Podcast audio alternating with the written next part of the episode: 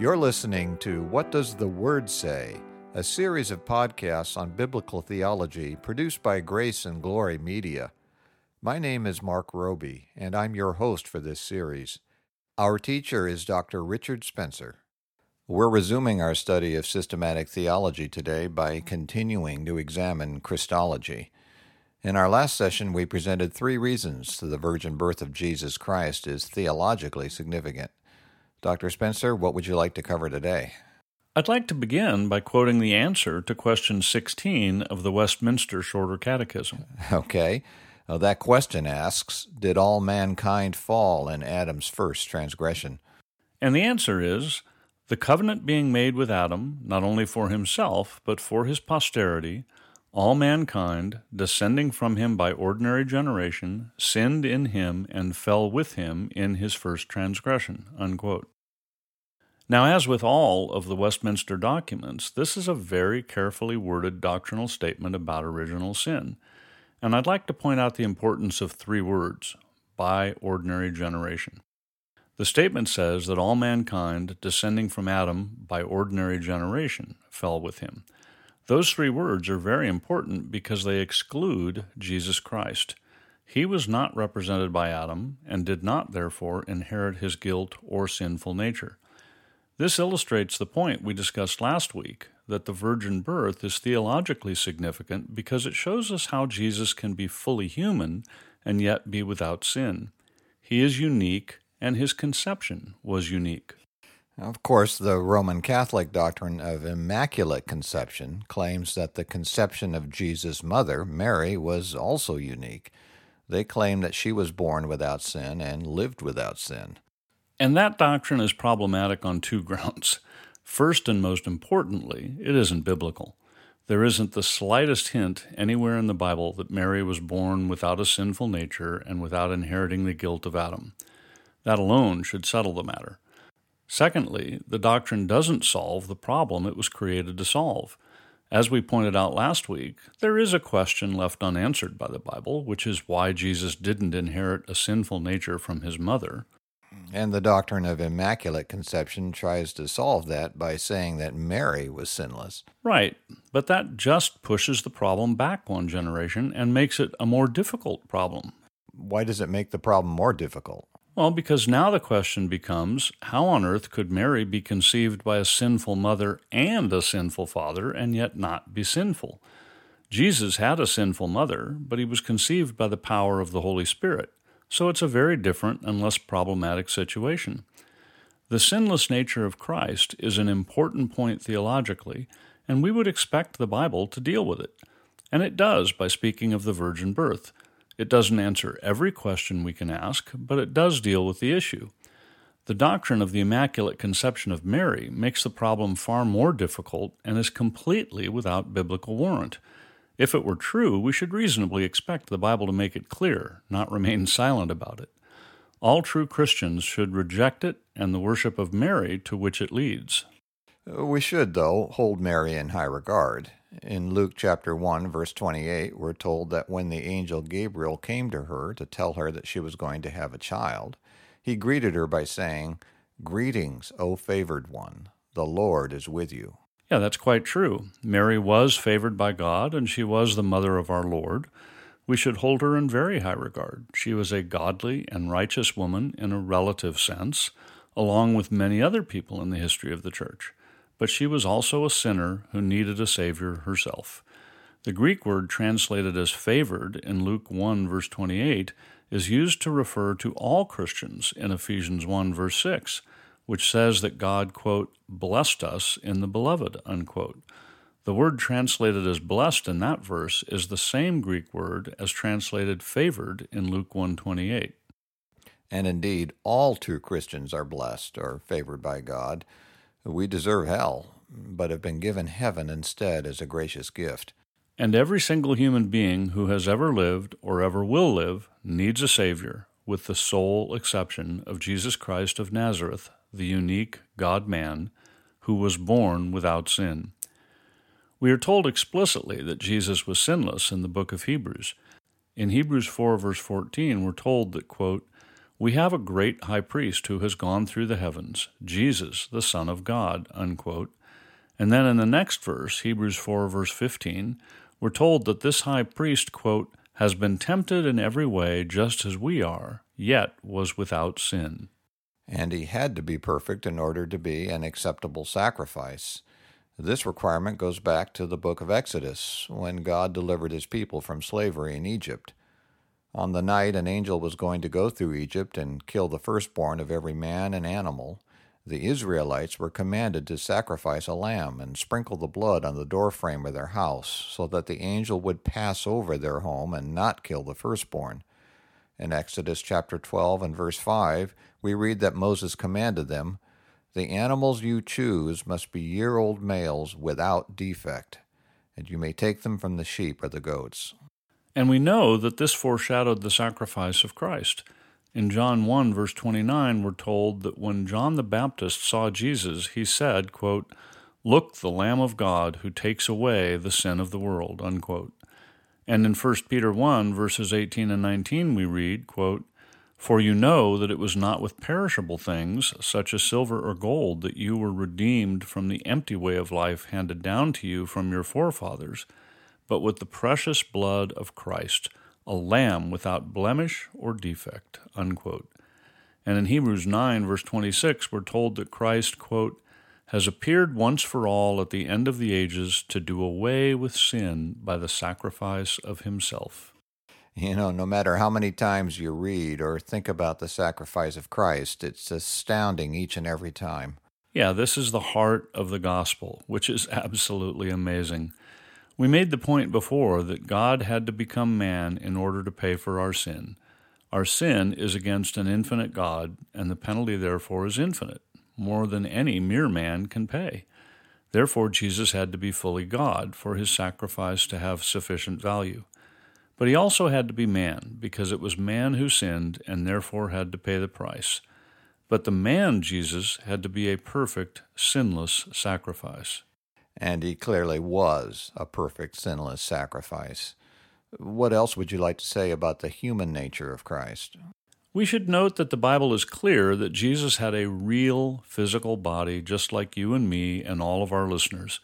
He was born just like us, had to grow and learn how to walk and talk just like us.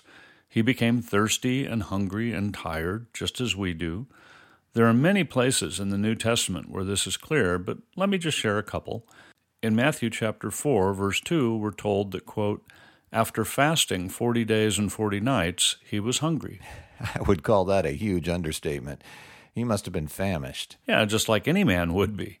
One time when Jesus was walking through Samaria, we read in John 4, verse 6, that, quote, Jacob's well was there, and Jesus, tired as he was from the journey, sat down by the well. It was about the sixth hour. Unquote.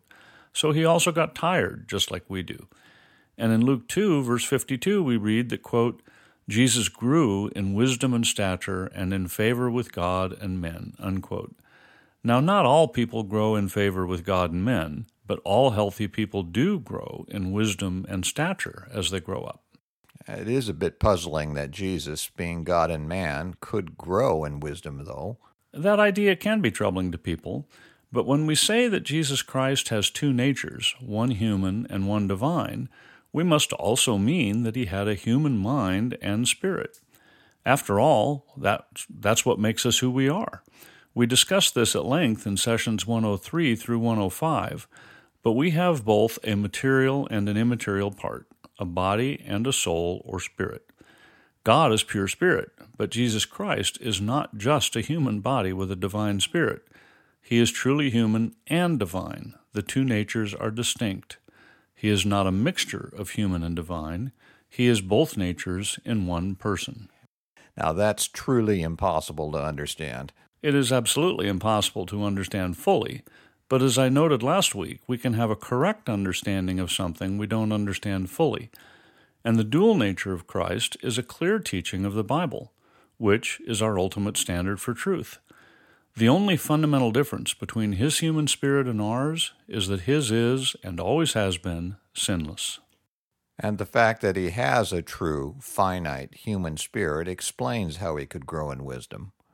When we discussed the material and immaterial parts of man in session 114, you made the point that the spirit is the seat of our intellect, emotions, and personality. That's right.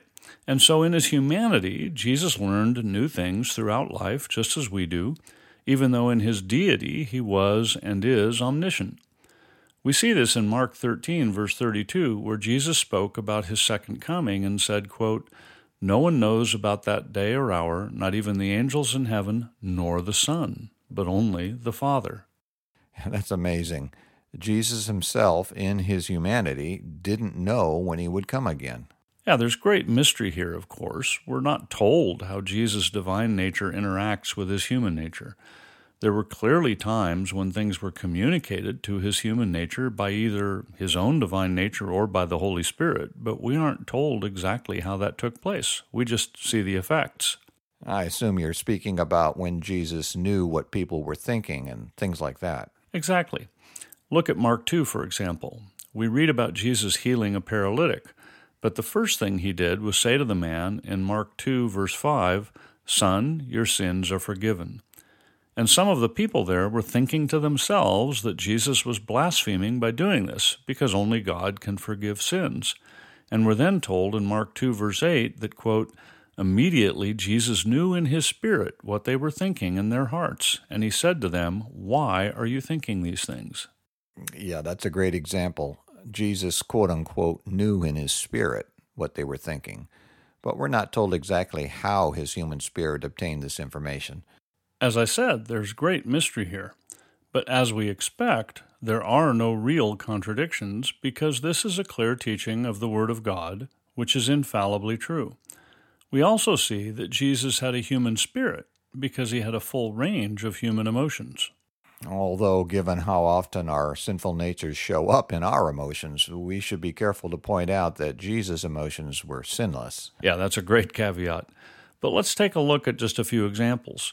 In John 12, verse 27, we read that after Jesus had indicated to his disciples that his death was imminent, he said, quote, Now my heart is troubled, and what shall I say? Father, save me from this hour? No, it was for this very reason I came to this hour. Unquote. So his heart was troubled, just as any person would be at such a terrifying thought. Then in Matthew 15, verse 42, we read that Jesus said to his disciples, Quote, I have compassion for these people. They have already been with me three days and have nothing to eat. I do not want to send them away hungry, or they may collapse on the way. Unquote. So he had the normal human emotion of compassion for those in need. And that also makes me think of the shortest verse in the Bible. When Jesus went to the tomb of his friend Lazarus, who had died, we read in John 11, verse 35, that Jesus wept. He had normal human sorrow at the death of a friend and the pain it had caused his loved ones, even though he knew he was going to raise Lazarus from the dead. And that's not the only time Jesus wept. In Hebrews 5, verse 7, we're told that, quote, during the days of Jesus' life on earth, he offered up prayers and petitions with loud cries and tears to the one who could save him from death, and he was heard because of his reverent submission. Unquote. The biblical record is clear that Jesus Christ was fully human. In his humanity, he was subject to the same limitations we all are in terms of finite knowledge and reasoning ability. He had normal human emotions and so on. The only difference is that he was sinless. Of course, that is a huge difference. I agree. It's impossible to imagine just how different we will be when God removes our sin completely. It's a wonderful thing to meditate on. What will it be like when there is no use for the words should or ought? Because there will be no difference between what I should do or ought to do and what I want to do and actually do. I can't imagine. But there's one more issue about Jesus' humanity that has engendered a great deal of discussion. We're told in Hebrews chapter 4 verse 15, which you read earlier, that Jesus was tempted in every way, just as we are, yet was without sin. So the question arises was it possible for Jesus to sin?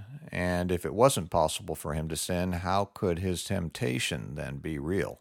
Those are great questions, but we must be very careful in dealing with them.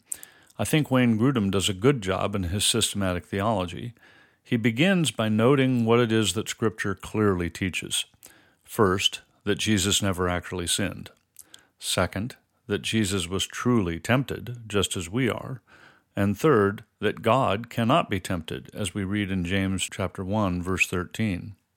All right, uh, those three points are clear, but they don't really answer the questions. I agree, but they frame the discussion in terms of things we can know for certain. We do also know that God's purposes and plans are certain. No one can thwart them. We can therefore conclude that it was not possible for Jesus to actually sin. If he had done so, he would no longer have been qualified to be the perfect sacrifice we need. But that leaves the question open as to why it was not possible for him to sin, which gets to the issue of how his temptations could be real. Yeah, and that's a difficult question. It is difficult, but I think Grudem makes a couple of very good points. First, he looks at Satan's tempting Jesus to turn stones into bread after he had been fasting for 40 days in the desert. The temptation was for Jesus to use his divine power to make it easier for his human nature.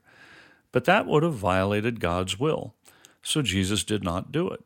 Grudem writes, quote, Therefore, Jesus refused to rely on his divine nature to make obedience easier for him.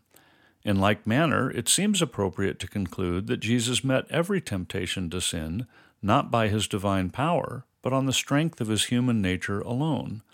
Although, of course, it was not alone, because Jesus, in exercising the kind of faith that humans should exercise, was perfectly depending on God the Father and the Holy Spirit at every moment.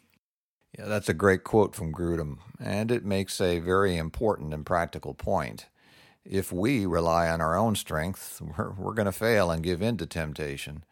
But if we make use of the means of grace that God has provided to us in prayer, reading His Word, participating in corporate worship and the life of the church, and so on, we will have divine power to say no to ungodliness we read in 2 Peter chapter 1 verse 3 that quote his divine power has given us everything we need for life and godliness through our knowledge of him who called us by his own glory and goodness. And we also read in 1 Corinthians 10:13 that quote no temptation has seized you except what is common to man, and God is faithful. He will not let you be tempted beyond what you can bear. But when you are tempted, he will also provide a way out so that you can stand up under it. Unquote. So Jesus is our example in depending on the Holy Spirit's power to enable us to say no to sin. And the fact that he is truly human is extremely important because he didn't use his deity to cheat and make it easy. He obeyed in his human nature. And he did so perfectly. This also shows us that we have no excuse for sinning. God's grace is sufficient whenever we're tempted. Is there anything else you'd like to add on this topic? Yeah, Grudem also makes the valid point that, quote, only he who successfully resists a temptation to the end most fully feels the force of that temptation, unquote. Therefore, we could argue that Jesus felt the full force of every temptation whereas we sometimes yield to temptation and thereby spare ourselves from the full force of it. Yeah, well, we may spare ourselves from the force of the temptation by sinning, but we bring on ourselves the pain that sin always produces. Yeah, very true. We're out of time for today, so I'd like to remind our listeners that they can email their questions and comments to info at whatdoesthewordsay.org. We'd appreciate hearing from you. You've been listening to What Does the Word Say? brought to you by Grace and Glory Media. And I'm Mark Roby. In our next session, Dr. Spencer will continue to examine biblical Christology. We hope you'll join us. The session you heard today is available, along with all other sessions, in the archive on our website at whatdoesthewordsay.org.